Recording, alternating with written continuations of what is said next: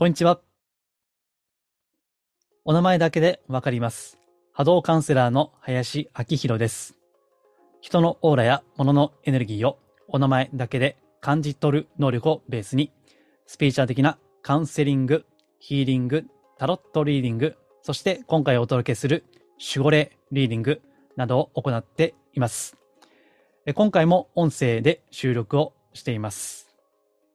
前回に引き続きまして、守護霊リーディング、前回のセミナーで収録した分の後半をお届けいたします。この公開守護霊リーディングはですね、公開を理由に、普段のカウンセリング料金よりはかなり格安で行っているものです。そのセミナーはですね、前回はメールマガジンのみの中で募集をしていました。ブログとかこういったポッドキャストではやっていなかったので、もしご興味ありましたら、私のホームページ、マジスピからメールマガジンをご登録いただければ、まあ次ちょっといつやるか まだ考えてはいませんけども、またやると思いますんでね、えぜひ、えーそれをご興味あればご登録いただければ幸いです。はい。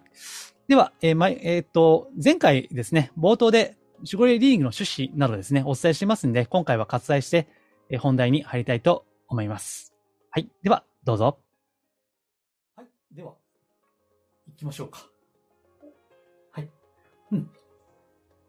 えっと、じゃあまた今みたいな感じで、はい今の、あの、悲しいこと、やりたいこと、お悩みとか話していただいて、で、その間に私がちょっといろいろ質問して、で、後に守護霊のメッセージをお伝えするという感じです。はい。はい。では、お願いします。えーっと、まあ、なんでしょうね。本当さっきちょっとコンパクトに言ったようなはい感じなんですけれども、ええまあ、自分の人生の目的として自分が自覚しているのは、うんあのまあ、完全なる自由に至ること。うんうん。それに、それだけが私の中でこう光り輝いてきたので、うんやっぱりそのために必要なことがうんおのずと生じてきて、うんそれを体験し、超えていって、まあ今があるというところなんですね。うん。で、えーっと、まあ、今の状態としては、まあ、特に煩わしい、煩い事もなく、あの、問題もなく、まあ、独り身ですので、うんあの、家族に対しての何かっていうのもなく、まあ、自分のことだけを考えていればいいと、まあ、いう中で、まあ、仕事に関しても、あの、全く煩いのないという状態の中で、うん。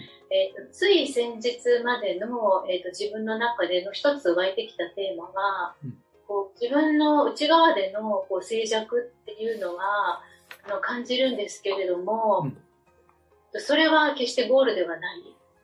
であのでっていうところうん。だったんですよね。はい。でもまあ、それもまた別にそれを私が決めることでもなく、となんか、あの、何がしたいとか、こんなことがしたいとか、そういう特に夢とか希望とか願望が、私の中にはもうずっとないので、うん。ただ生じるままをこう体験していけばそれでいいかなと思っていたところに、はい。あの、ところに、が、あの、もう本当に思いがけなく2年前に別れた彼からうん連絡があって、ひょっこり、あの、やってきて、うんで、本当にこの2年間がまるでなかったかのようにほ、久しぶりと。で、あの、で私も別に、そしてまた復縁するとかしないとか、そんな話もないままに、うんあの、普通に話をして、まあうん普通に、まあ形の上では復活したみたいな感じになったんですね。形の上では復活。もう私の上っていうか、あ、これってまた付き合ってるってことだよね、みたいな。で、まあ前に別れた時というのが、うん。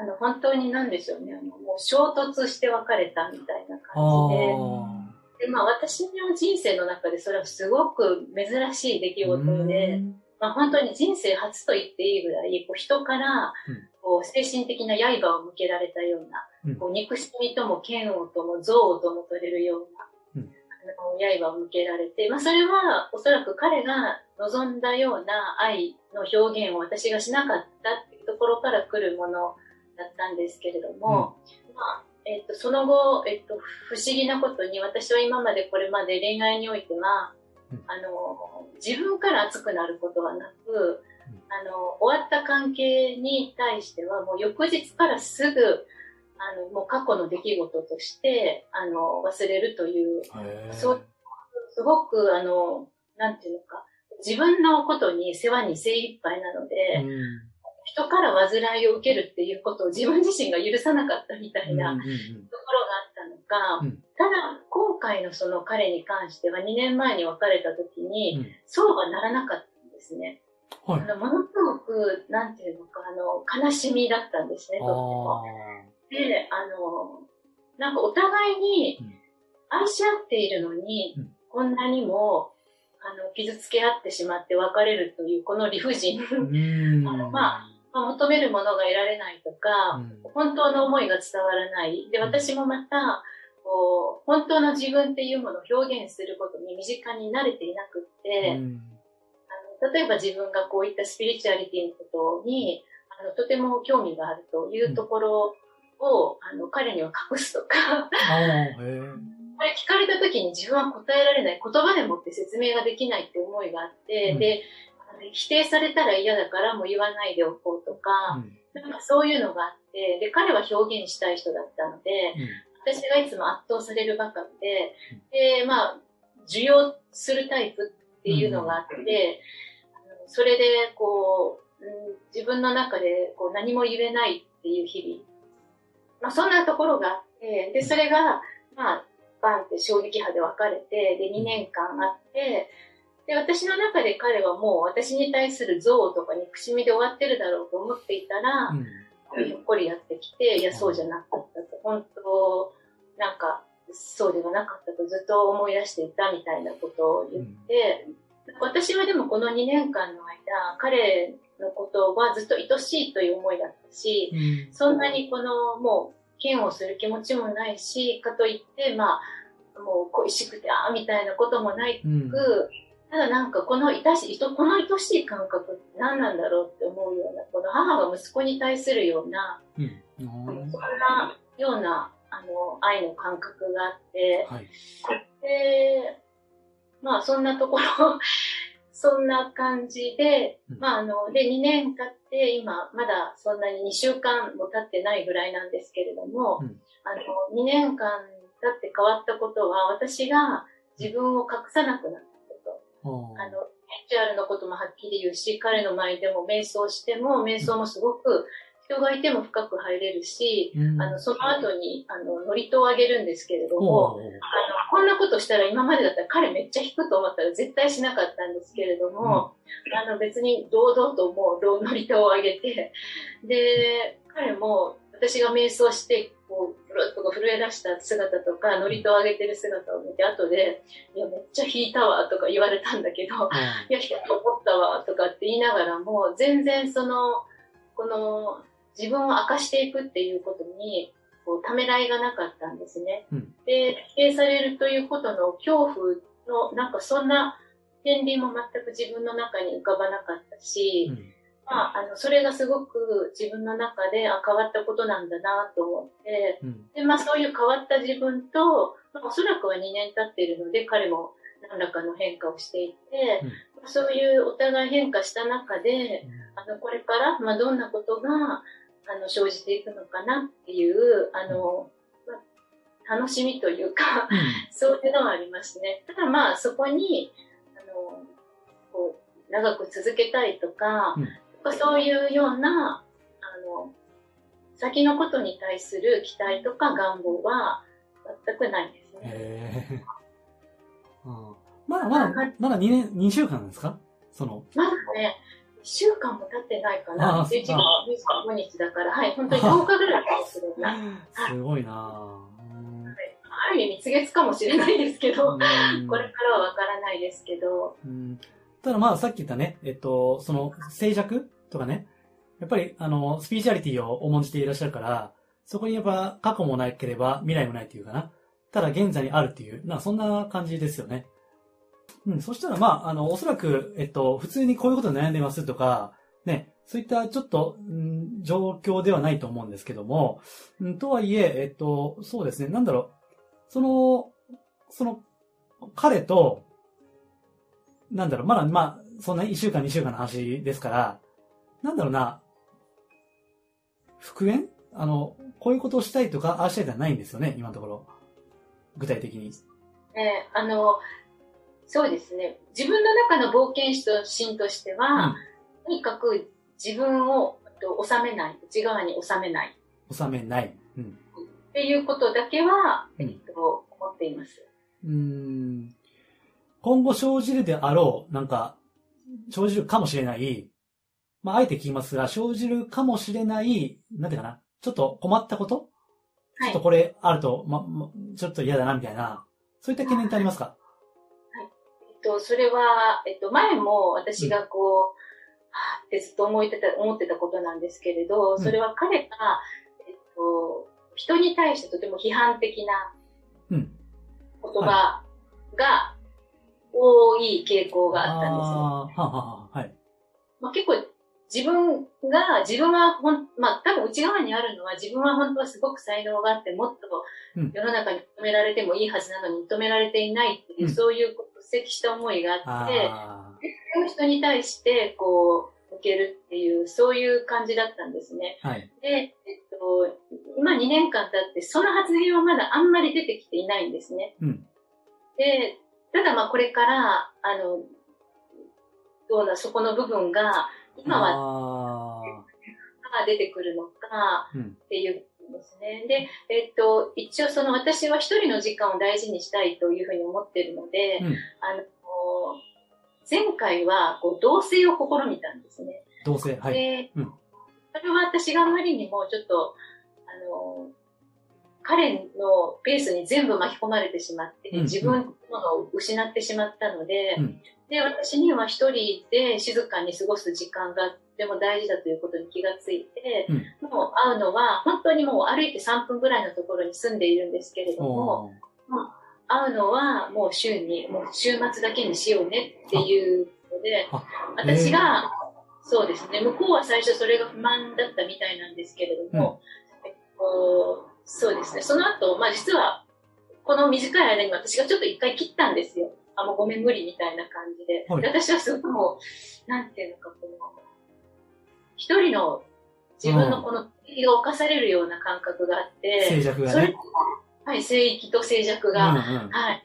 で、それに対してそういうふうに示したら、彼も私は本当にこれが大事なんだっていうことを気づいてくれて、そこを守らな守らなければ、うんあの、私は無理なんだっていうことが多分はすごく分かってくれたのか、うん。あの、今は、そうですね、週に1回、2回ぐらいっていうペースで、こう、スタートさせてってそうう感じ。多分お互い、うん。お互いなんか自分の望むことって持ってるものがもしかしたらすごい強いのかなっていう気がするんで、うんうんうんで私はそれを出すのを今まで弱かったんだけれども、うん。もうこれからは絶対にそれを、あの、なんか言わないことにはしないと決めてるので、その中で、えっと、どんな風にお互いが調和的に、はい。スペースを、二人のスペース、それぞれのスペースを作り上げていくのか、いかないのか、いけるのか、うんいけないのかっていう、まあ、そこがもしかしたらテーマになるのかなっていう。そうですね。うんうん。なるほど。すごいですね。歩いて3分の距離なのに、会うのは週に1回か ?2 回か？です。ね すごいなです。だからやっぱね、普通のカップルの付き合った当初のラブラブ感ではないっていうね。まあ一回もう別れていらっしゃった後だから、うん、エピソード2みたいな感じでね。ですね。うん、そっか、なるほどな。で、今お話聞きながら、まあこれちょっと守護霊というか波動リーディングなんですけど、彼氏さんがね、やっぱりちょっとね、若干こう攻撃性 をお持ちなんですよね。なんかなんだろう、認俺は認められてないみたいな感じかな。心の声としては。なんかアーティスティックなお仕事ですか？あ、そうです。デザインとか、ますね。文章もすごく長けてるし、こう、ウェブで本気なこともしてるし、うんうん。確かに才能あるんですけど、くすぶらせてますね。うーん、それは何なんだろう？まだ、う、うん、運気というか、タイミングが熟していないのか、うん、どうなんだろうな？彼の、その不満の元というのは、やってんのに認められないっていう、なんか、ね、不満なのか。うーんそうですね。なんとなくでも、えっ、と、やっぱりそういう、なんていうのか、あの、人間、人との関係といううん、まあそうでしょうね。そこでちょっと問題がいつも生じてる。あーそうでしょうね。まあちょっとやっぱり攻撃性が秘めていますから、うん、そこで、なかなかこう、まあ八方美人になれとまでは言いませんけども、ちょっとね、そこは、まあ、アーティスト系の人の良いところでもあり、うん、ちょっと難しい部分になりますよね、そこは。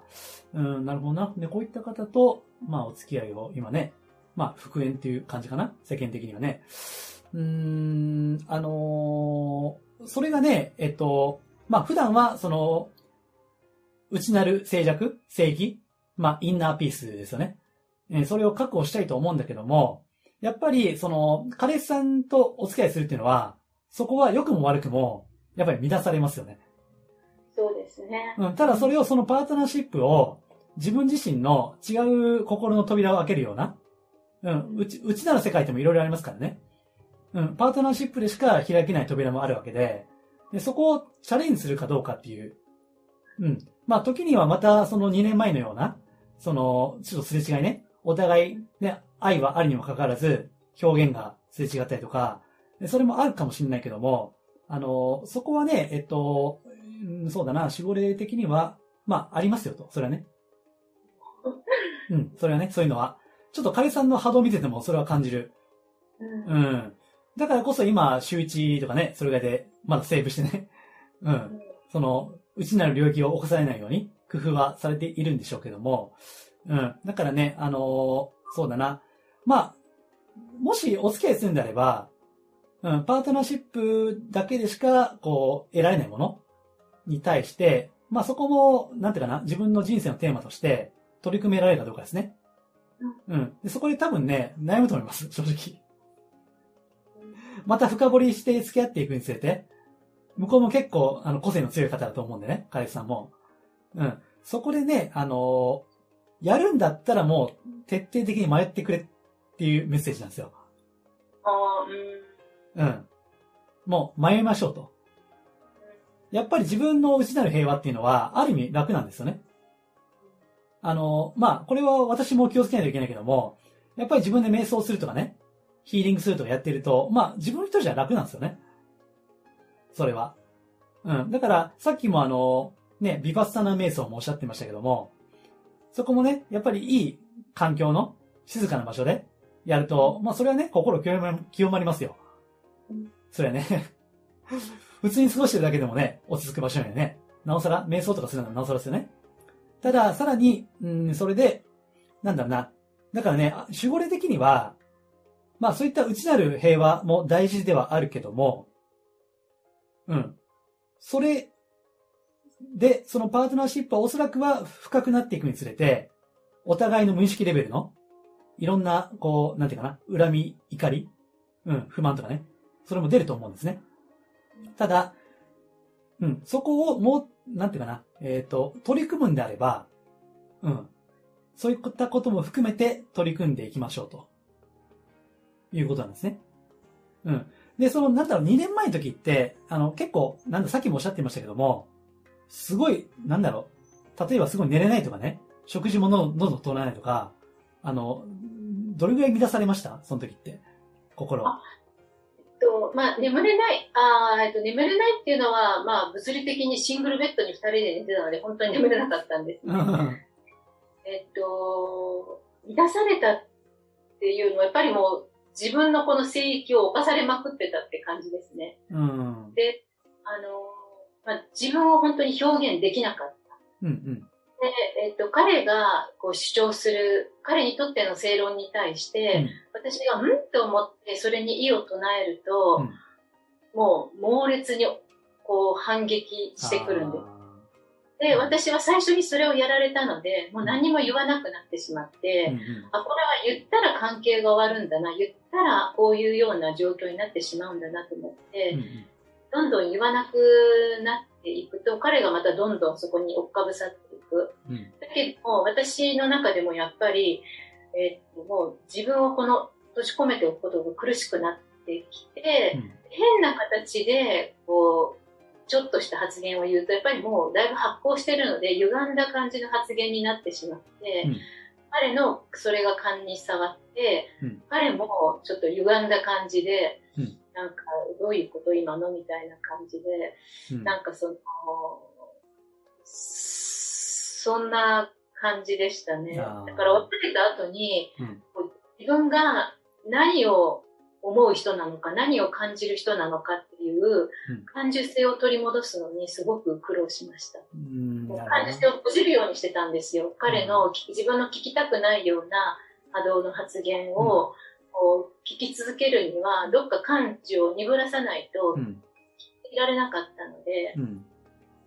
はい。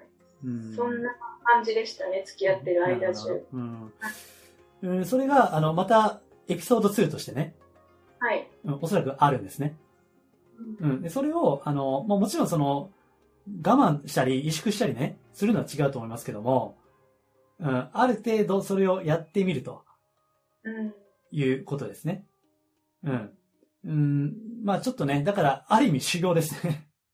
そうですね。で前は関係性を守りたかったんでうん、すね。うん、うん。だから言えなかったんですけど、うん今度は私も別に関係性なんかどうだっていいと思ってるんですよ。ああ、そこはね、まそう、なので、うん声戻らないんですね、今回は。あ、うん。そう、だからそういった、あの、自己開示ですよね。うん。はい、そうです、そうです。それが自分を開くこということが、一番自分を守る術であると。はい、はい、うん。ということは、もうエピソード2だから、それはもう理解できてるわけでね。はい。うん。だから、その上で、もしお付き合いするんだったら、うん。あえて迷うと。そこでね。うんうん。まあ、ちょっと、やっぱり内なる、自分一人でやるよりはしんどいですよね。あの、相手思い通りになりませんから。で、しかもね、結構個性的な人だと波動を見る限りは、お見受けしますからね。うん。だから、えっ、と、そこで、えっ、と、ただ、今回は自己開示ができているということですから、うん。あの、そこでね、えっとね、あの、これはね、ちょっとね、レベル高いんですけど、あの、内なる平和に逃げないってことですね。ああ、はい。これ相当レベル高い。うん。あの、楽なんですよね。うん。ただ、あそれをあえて、んその関係性の中で、インナーピースですね。うん。それが作れるかどうかですね。そうです。ただ、これ修行と思ってください。はい、そう思います。はい。修行ですから、できなくてもいいです。だし、前回みたいに、もう萎縮してね、自分をこれ以上いやると余計傷つけることになると、自分でね、自分を。であれば、それはもうやめてもらっても結構なんですけども、うん。ある種の修行と思って、ですから、まあ結構悩むと思います、それはね。そうですね。で、それを内なる英知、英知ですね。内なる英知から自分自身の導きのヒントを得ると。そこからね、汲み取ってね、自分の魂の泉から汲み取る。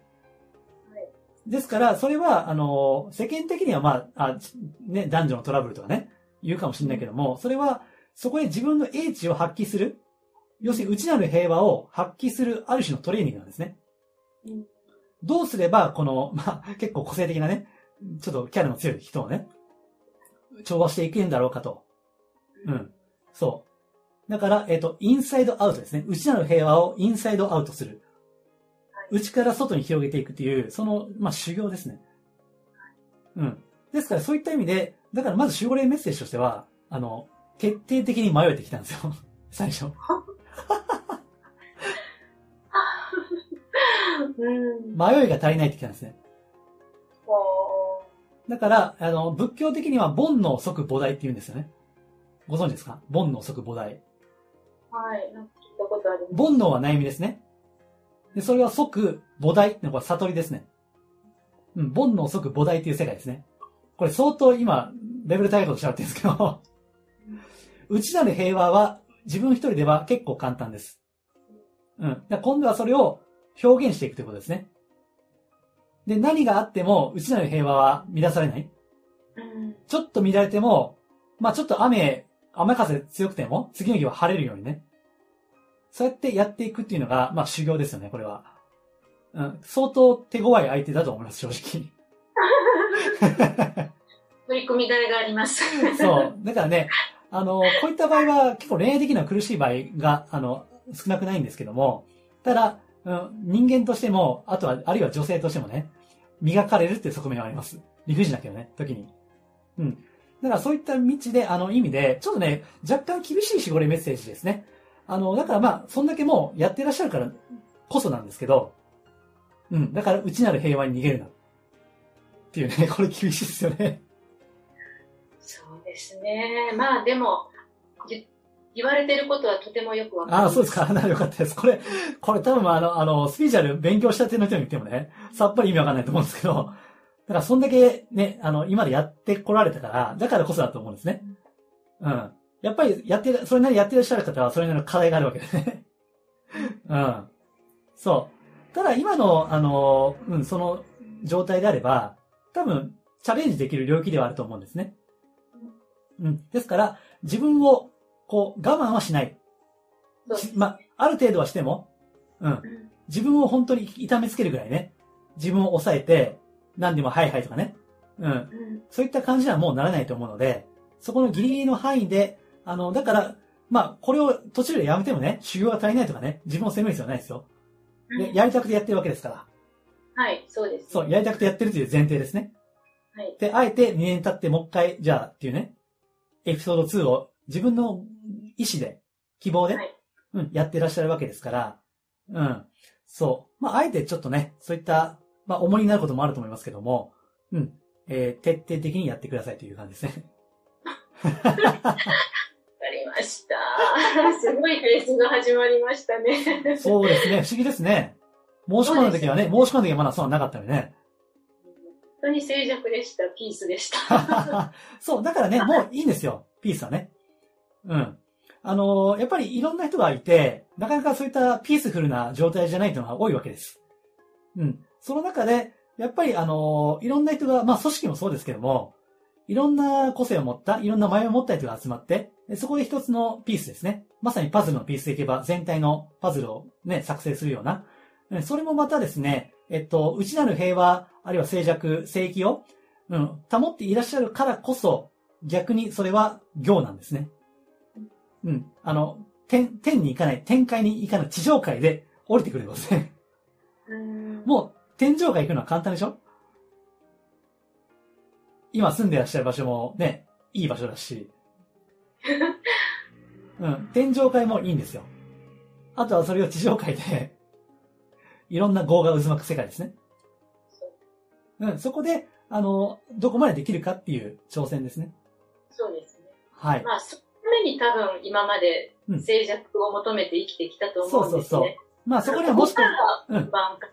うん。あの、そこには、まあさっきもおっしゃった痛みとかね。